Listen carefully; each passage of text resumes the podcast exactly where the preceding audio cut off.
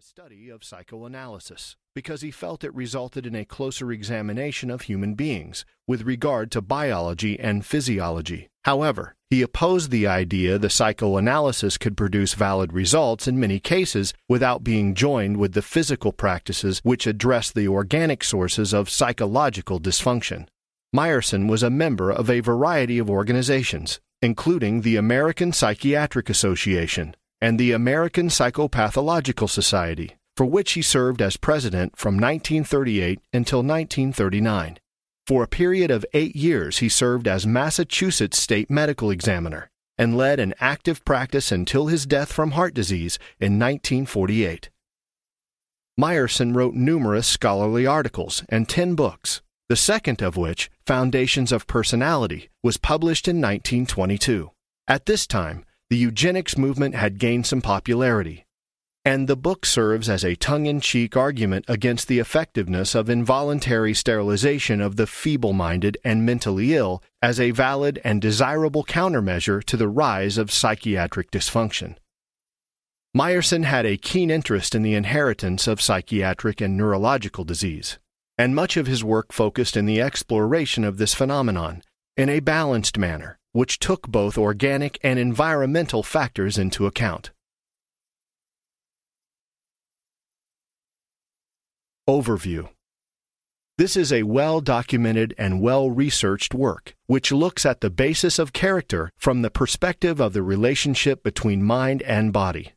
In this work, Mind is taken to mean any aspect of consciousness which is not physical in origin, while body is any aspect which is physical in origin.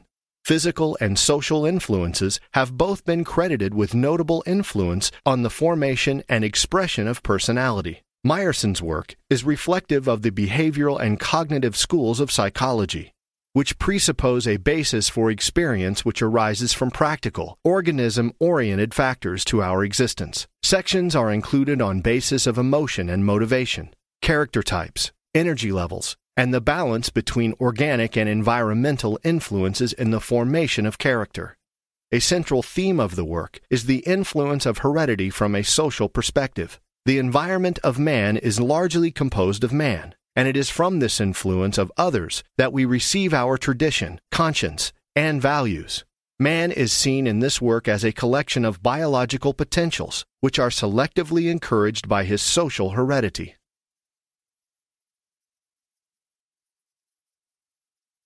Introduction One of the first and most central explorations of human experience is that into character, and it has a practical basis.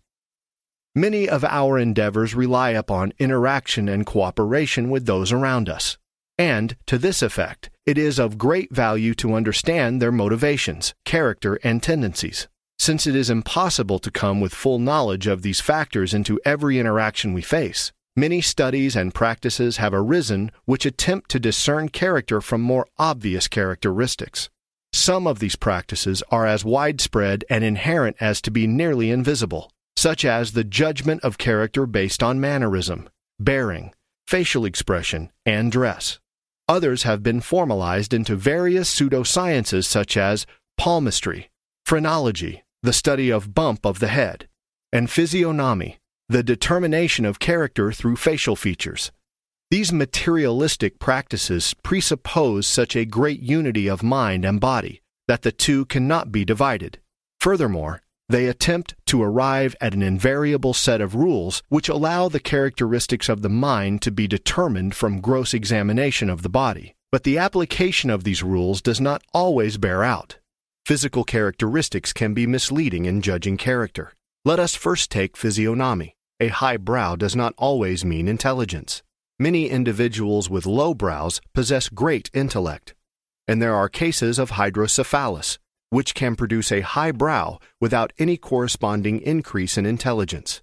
An aquiline nose is not a clear and undeniable proclamation of truthfulness and noble character.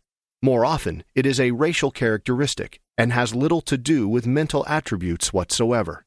The study of facial characteristics is further complicated by the fact that it is impossible to study the face impartially and without bias, as every researcher has one and is thus invested in the results. With regard to phrenology, there is no central